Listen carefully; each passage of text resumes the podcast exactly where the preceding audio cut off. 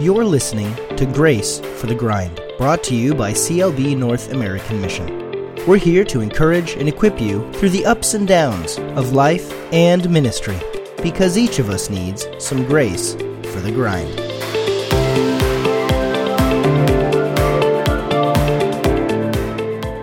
Hello and welcome to episode 144. I'm Mike Natal. I'm Ryan Nilsson. And I'm Dan Stenberg.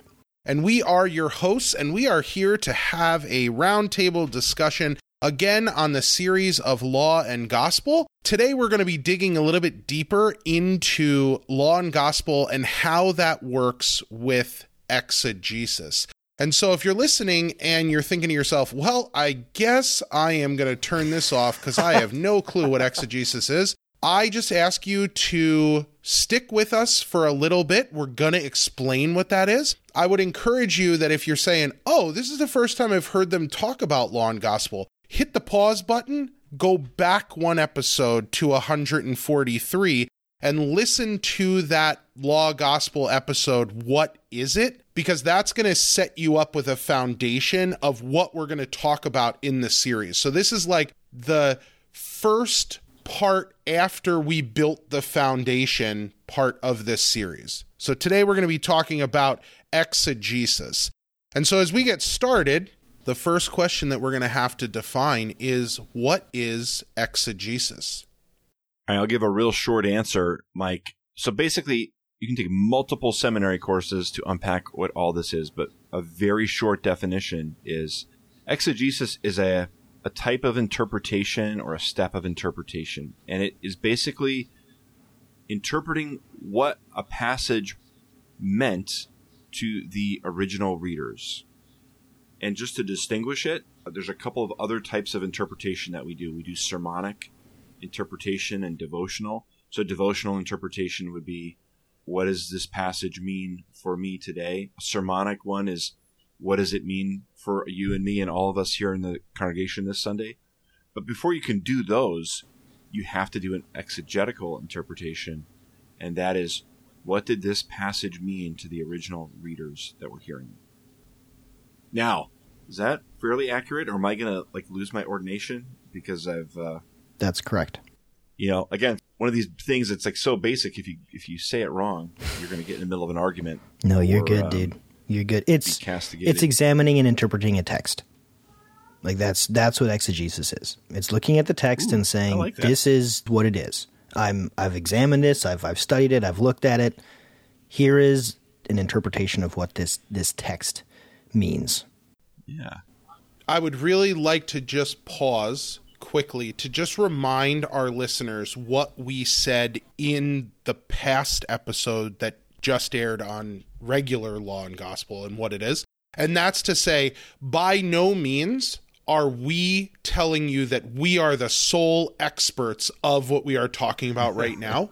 However, the reason why we are talking about this is because we believe that it is very important within our context of the Lutheran Brethren and within all of biblical history in order to understand that the Bible is broken down into both the law and the gospel. And so we're talking about this. And what I want to encourage people with is if we say something that maybe you don't completely agree with, or you think, man, they could have said that totally better, you might be right. And I would encourage you to have an open dialogue with us or to meet with other pastors or maybe elders or lay individuals in your church. Play these episodes and then have a discussion about it. Yeah. And then we would love to hear how those discussions went. But we don't want you to think that everything that we're saying here, don't scrutinize it at all because ultimately, I'll tell you guys as listeners the same thing that I tell to my church. When I preach a sermon, I'm not asking you to turn your brain off and just listen to me and say, well, what Mike says is completely right. Read scripture for yourself. Come to it from your own agreement with as you interpret what is going on and then see is what Mike is saying true about the word of God or does it throw up a red flag? That's the same exact thing that we're trying to do here with this law and gospel aspect where we're sharing this with you as three pastors who attempt to regularly preach law and gospel every Sunday morning Yeah. in our texts and in our sermons. Yeah. That's a great comment, Mike. And I, I think all this stuff about law and gospel, as we were getting ready, I came across this Luther quote that I now I have lost it, but it said some basically along the lines of like every preacher is going to spend their whole life trying to improve at this and will never fully succeed. It's something we are all growing in. Absolutely. And that said, we think it's important to talk about because we recognize that we're leading Bible studies and other people are leading Bible studies. And we've got like all these different, like we've got youth leaders. There's so many of us trying to interpret scripture Yeah. and the recognition that coming at it from a law gospel lens is important. We thought it was worthwhile to have a, a conversation about, and we're starting with exegesis, exegeting a text. What does it look like to find the law and gospel in a text and then proclaim that or share that or dive into that with a Bible study? We just think that's important. We think that's a that's a good thing. It's a healthy thing for us to be able to do, and we recognize that it can take a lot of us a long time to figure out what that looks like. But these are some beginning steps. We're just going to give you some initial ways to, to do that. We will also show some pitfalls that, that we can fall into as we begin to do that. So, so we're going to look at exegesis first. Again, that's interpreting a text. Mike, what's a Yes. text that we want to look at as far as exegesis goes? Okay, I would love for us to look at the passage of Philippians 4:13. Philippians 4:13 says this, I can do all things through Christ who strengthens me. And so basically, if we were to exegete this passage by itself, we could essentially walk up and say, All right, I'm going to try to lift these really heavy weights. I believe that I can do all things through Christ who strengthens me. Therefore, wait, I wait, can. wait. Oh. That's not exegeting it. Show them how to exegete it. Oh. You're eisegeting it right now. Oh, you're right. I am eisegeting. So you want to like you want to go and say so the exegesis of this text would be we need to figure out what the context is. We need to look at what that actually Yeah. looks like so that we can actually tell people what the text is saying. Eisegete this text, which I understand is a confusing thing. This is what we would do.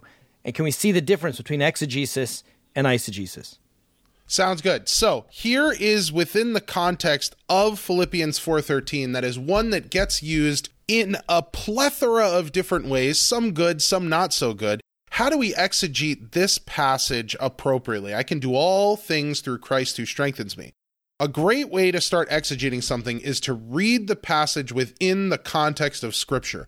What is Paul going through as he is writing this? And we get a really good glimpse into it just a couple verses prior. And it says, I rejoice greatly in the Lord that at last you renewed your concern for me. Indeed, you were concerned, but you had no opportunity to say it. I am saying this because I am in need, for I have learned to be, here's the key word here, I have learned to be content in whatever circumstance I find myself in. I know what it is to be in need, and I know what it is to have plenty.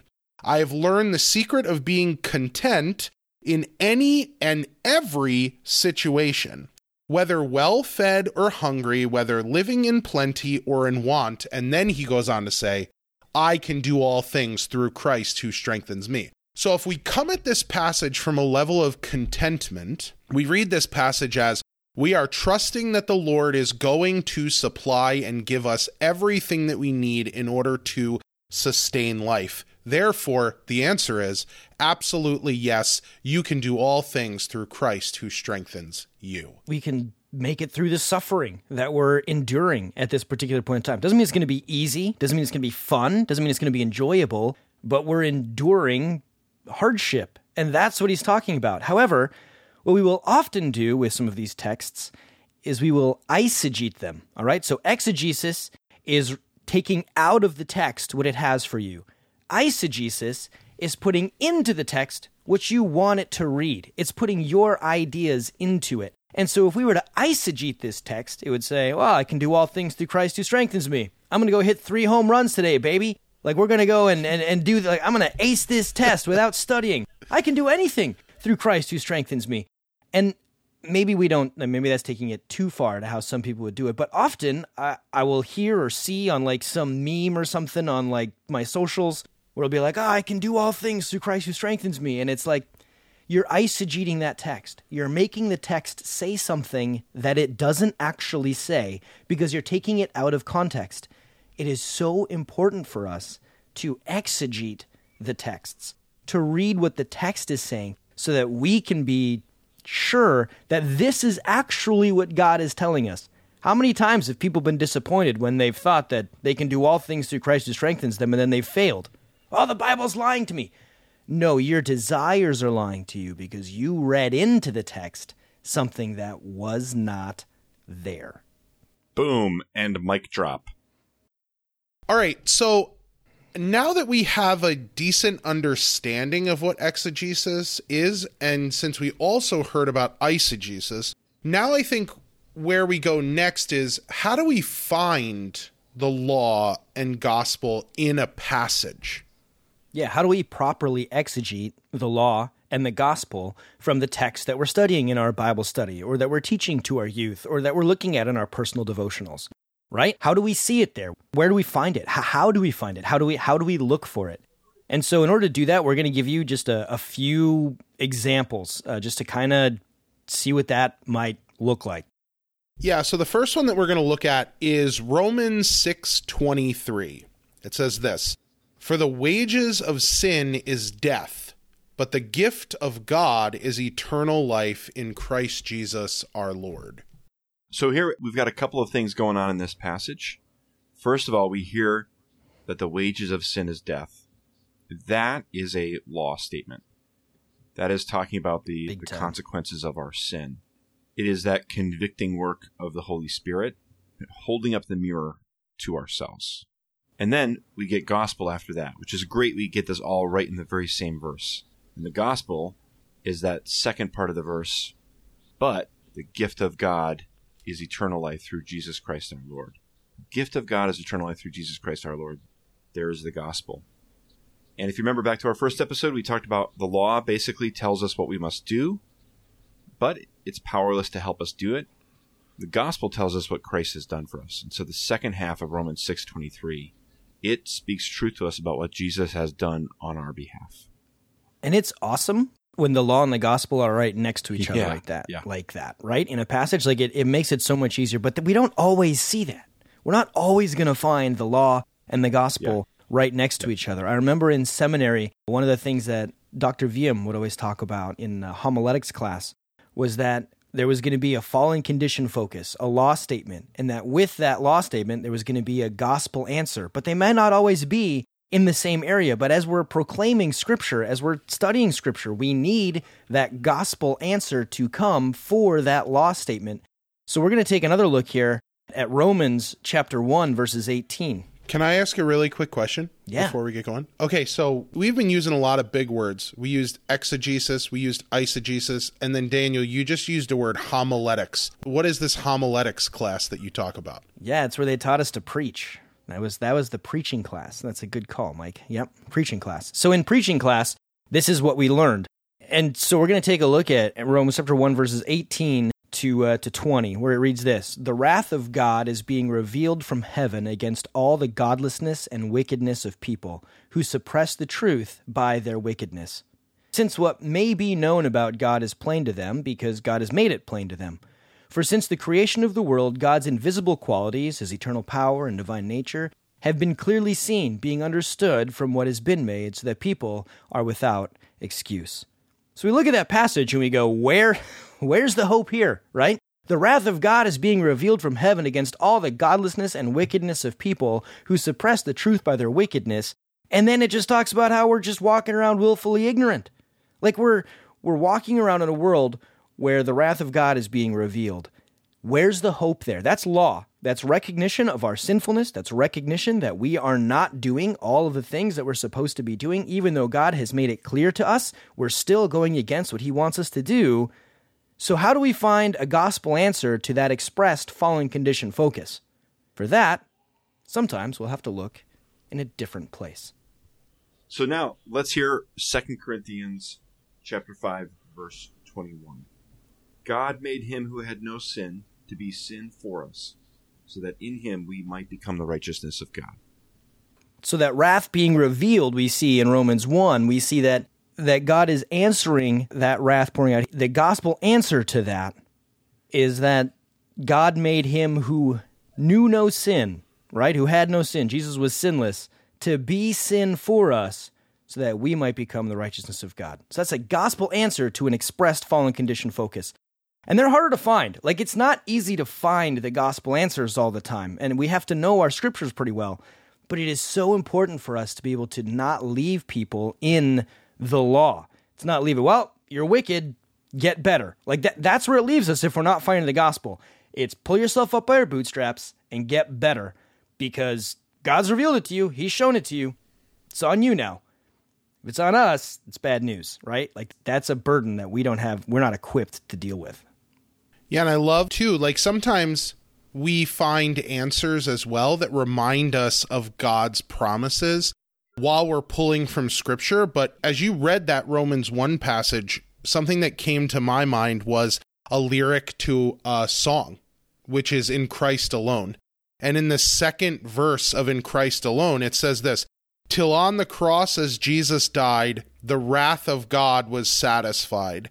For every sin on him was laid, here in the death of Christ I live. And so, all of that, you can kind of hear that encompasses the response to that passage in Romans 1. And now, what we need to do is figure out where that is in Scripture. And so, the good news is that, Ryan, you were able to find that for us in Scripture in that Second Corinthians passage that laid it out. But it's just a great reminder that not only can you have a gospel response literally found right in Scripture, but you can also have a gospel response found in the songs that you incorporate into your worship service as well. Cool. And that passage in Christ alone is totally a gospel response to the law that you can now proclaim in song during the service itself. Yeah, that's beautiful. Before we move on, Dan has mentioned a couple times a concept. Just, I'd love to circle back to this just in case not everyone listening is familiar with this. The fallen condition focus. So I went through seminary before my uh, preaching professors and my preaching classes. We didn't use that exact term. I think I think that's pretty standard for a lot of the you younger pastors. But yeah, young whippersnappers, guys, and for those who haven't been to seminary and done that, can can you one of you guys explain that? What's that concept about the fallen condition focus? It's really just finding the law in the text. So, what is it that's letting us know about our fallen condition? So, tell me about some of the benefits of identifying that early on in your sermon preparation. Yeah, so when I'm going through and beginning to work on a text, those are the things that I, I try to find. What's going to kill me in this text? What is expressing what I cannot do? Often, yeah. again, like we talked about in the first, law is good. Like it's it's a good thing for us, but we're not able to to actually do it perfectly. We're not able to do it in the way that God wants us to do it. So there is fantastic instruction for us that is important for us to, to look at and recognize. And that's the reason it's fallen condition is because we don't have the ability to do it perfectly. And so it, it reminds us, it shows us, it shines a light on our inability to keep God's will, yeah. God's law perfectly. And so that's why it's a fallen condition focus. Maybe it's pointing out our sin. Maybe it's pointing out our instruction from God that, that we're supposed to be doing can there be multiple fallen condition focuses in a single passage? There totally can be, I think. And that can be even like so when I'm doing my prep for like a sermon or something, I, I typically don't try to hit all of them necessarily. Like it's going to depend on the sermon, it's going to depend on the time, it's going to depend on the study, it's going to depend on the audience. Like if I'm sitting down with Karen and we're doing a devotional together, yeah, we might hit a bunch of them. But if I'm preaching from the pulpit, I'm probably not going to hit all of them. If I'm doing a Bible study, maybe I'll hit one or two, depending on the ones that are there. If I know my group, right? If it's my first week, maybe not as much. Like I, need to understand who, who my audience is. And I think that's a big part of this too, is is as we're exegeting texts, as we're looking at them and getting ready for Bible studies or youth group or whatever it might be, who's your audience and what are they going to be ready for? How are you going to make this relevant to them? Right? How are they going to understand this fallen condition focus? How are you going to make it hit for them? Because one of the things, again, that we were taught in seminary is that you're supposed to kill them with the law because the law kills us. Not because we're like bloodthirsty or, or anything along that line, but we have to recognize our need. if we don't recognize our need, then we don't understand the need for the gospel. And so the reason we bring out a fallen condition focus, and the reason that maybe we only focus on one or we only focus on a couple instead of hitting all of them that a certain text may proclaim, is because is this one going to kill us? Does this one slay me? Does how does this one point out to me that I am not good enough and I can't do it? That's great. Thanks for unpacking that for us a little bit, Dan. Appreciate it. As we're talking about recognizing our audience and how to be aware of what parts of the law are going to hit them harder, I, I want to take a minute to talk about our men's and women's Bible studies. Often, when we're participating or leading studies for men and women, we'll look at passages that speak to men or women, gendered passages, right? Something that we need to be aware of is that gendered passages in Scripture are often passages of law. I hadn't even made that connection until I listened to the CLB Women's Ministries podcast, Beautifully Woven, where Karen had Gretchen Ronovic on, and, and Gretchen pointed that out, and I was, I was kind of dumbfounded. Like, she's totally right. Gendered passages of Scripture tend to be law passages. We see this in Proverbs 31, where we read, A wife of noble character who can find? She is worth far more than rubies. Her husband has full confidence in her and lacks nothing of value. She brings him good, not harm, all the days of her life, right? She's She's like the merchant ships bringing her food from afar. She gets up while it is still night. She provides food for her family and portions for her female servants. Like, and it goes on and on. And it's like all of this stuff is is in Proverbs 31. Like this is good stuff.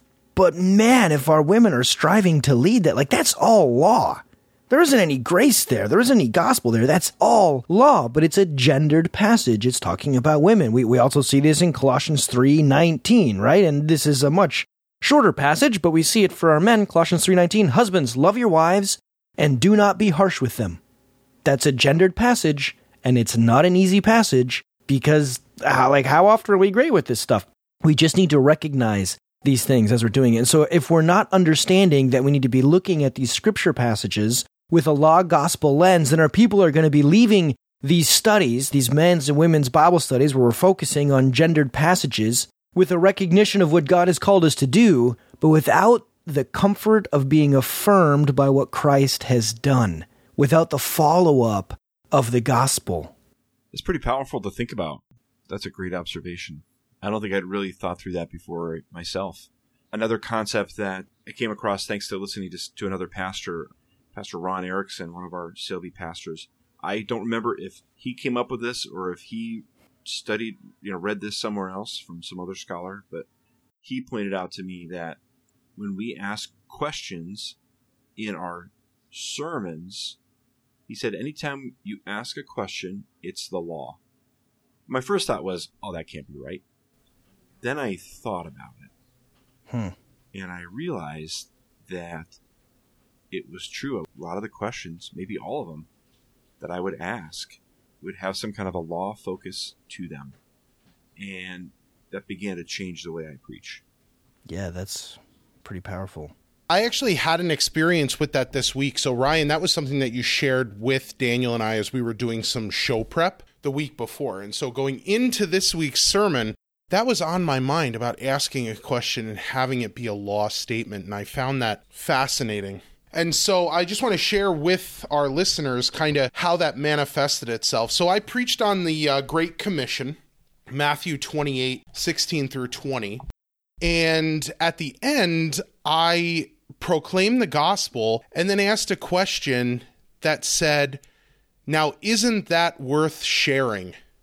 And I was like, I heard Ron talking to me in the back of my head and saying, Man, that's a law statement. I don't want to leave them on that law statement. And instead, kind of what I did was I just let the gospel hover. And here's the sentence I ended with I said, God is the victor, and because of that, we can confidently know that we too have victory over sin, death, and the power of the devil because of him. Remind yourself of that truth regularly, and it will impact not only your life, but the lives of those around you too. Nice. And so I kind of just allowed the gospel to to work in its fullness and say as you remind yourself of the promises of God, it will literally radiate out of you. It will produce fruit. So I just kind of left my people with that as opposed to asking them, like, hey, I just said all this gospel stuff. Isn't that worth telling other people about? And kind of letting them be like, yeah, I guess I should go and tell people about that. I instead just completely filled them to overflow in hopes that the gospel would then overflow onto other people as they interact with them during the week. That's awesome. Yeah. Yeah, I love that. That's a great example. And we can feel some of the tension there, right? Because we might be going, but isn't it good to like have us go and do those things? Aren't we supposed to do that? Didn't Jesus say go and and do this stuff? And so in some ways there is a bit of a tension, I think, that we wrestle with right there. But I, I, I think it's good for us to recognize that ultimately as pastors and as proclaimers of scripture, yeah, we we exegete scripture and we proclaim it, but ultimately it's the Holy Spirit that does the convicting.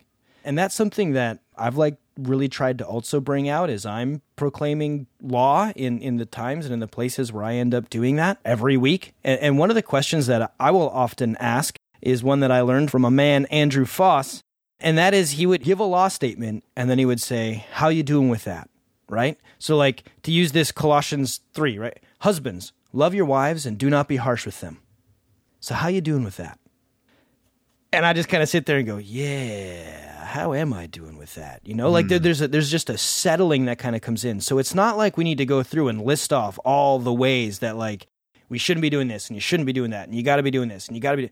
I love that we can just proclaim scripture. Here's a statement from scripture. How are you doing with that? And it just allows the Holy Spirit to be the one that does the convicting because maybe the way I've been harsh with my wife is different than the way you've been harsh with your wife, Mike, or you've been harsh with your wife, Ryan. And it's the Holy Spirit that's pointing that out to us, going, ah, "I didn't, I did not love her as well as I should have." Full disclosure: I am never harsh with my wife. I dare you, Lindsay, to keep that to keep that in. I dare you.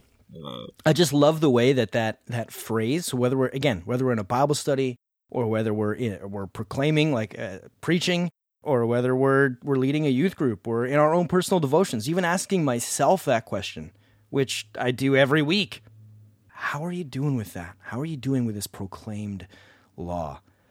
It's hard. It hits man. It hits me anyway.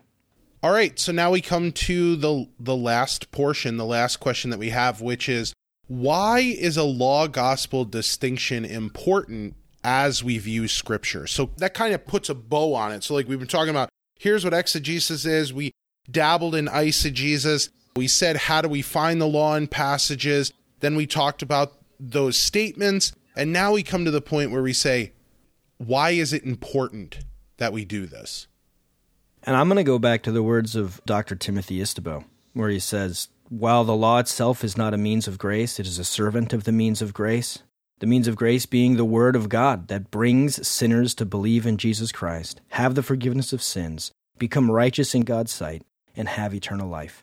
It's the gospel that saves. The law doesn't save. The law is easier to find, like it's easier to, to see in our texts. It, it hits us. We, in some ways, we kind of like it more because it gives us something to do. It doesn't save us. And so it's so important for us to look at Scripture at our Bible studies and our devotional times through a law gospel lens. And that's not going to come naturally. It's natural for us to read what God is telling us to do and then encourage each other to go and do those things, which which is good. But if we're not following the law up with the gospel, a reminder of what Christ has done, then we are not leaving our studies, our times of devotion, with what saves us. We're not leaving assured of God's love, but with a list of things we are to do things that ultimately, because of our sinfulness, will fail to do. So again, the law is good. It's good for us to know God's desire for us. But the law also kills us. And so it's important for us to have a good law gospel distinction so that we're not leaving our studies dead. Another mic drop. I mean, how yeah. do you get better than Tim Istaboe? Tim Istaboe's the man, dude. So we recognize that this isn't easy. This is a practiced skill. This is something that takes time and it's hard. And we haven't always done it well. We haven't always done this as, as well as we should or as well as we'd like to. People have left our Bible studies with a list of things to do that ultimately won't save them. Know that that God is working in spite of us and that this is just something that we continue to work towards and that's okay. Like that's a that's a good thing. Know that there is grace for the times that we haven't given people grace like we need to and like they needed us to. Dan, would you say that this brings us grace for the grind? I would absolutely say that this brings us grace for the grind. All right, so now as we wrap up with our law gospel view on exegesis, I wanted to leave you guys with this benediction found in Ephesians 3, verses 20 and 21. It says this Now to him who is able to do immeasurably more than all we ask or imagine, according to his power that is at work within us, to him be the glory in the church and in Jesus Christ throughout all generations, forever and ever. Amen. Thank you so much, Mike. Thank you, Dan. It's been great recording this with you guys. As we come to a close today, we want to thank our listeners for tuning in today.